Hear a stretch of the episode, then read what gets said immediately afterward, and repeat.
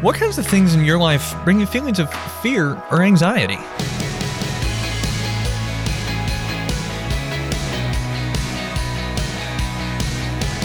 Hey there, I'm Andrew Stevens, and this is Unlocked, your daily key to unlocking God's Word in your life.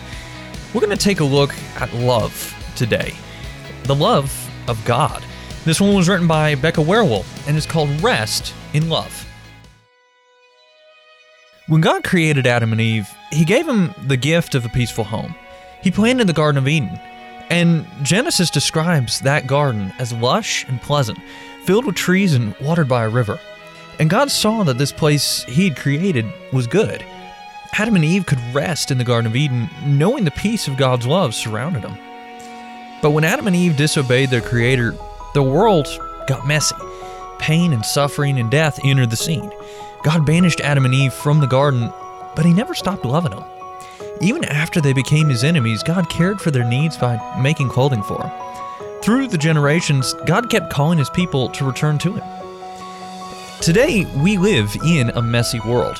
When we listen to the news or watch people tear each other apart on social media, feelings of unrest can quickly take over our hearts. Fear and anxiety can rule our days. We try to take control, but we end up hurting ourselves instead. And peace, that can feel about as far away as possible. This is no Garden of Eden. But no matter what bad things happen, God's here. His promise to his people is that his presence goes with us. He gives us rest. We don't have to be in the Garden of Eden to experience the power of God's love. We don't have to be in the garden to know His perfect peace because Jesus, the Prince of Peace, came into our broken world. He said, Come to me, and I will give you rest. In Psalm 46, verse 10, God says, Be still and know that I am God. As Christians, we can be still because the Holy Spirit helps us slow down our thoughts, our worries, and our need to control our situations. We can trust that God is always with us. Redemption is here. Jesus invites us to rest in His love. All we have to do is accept His invitation.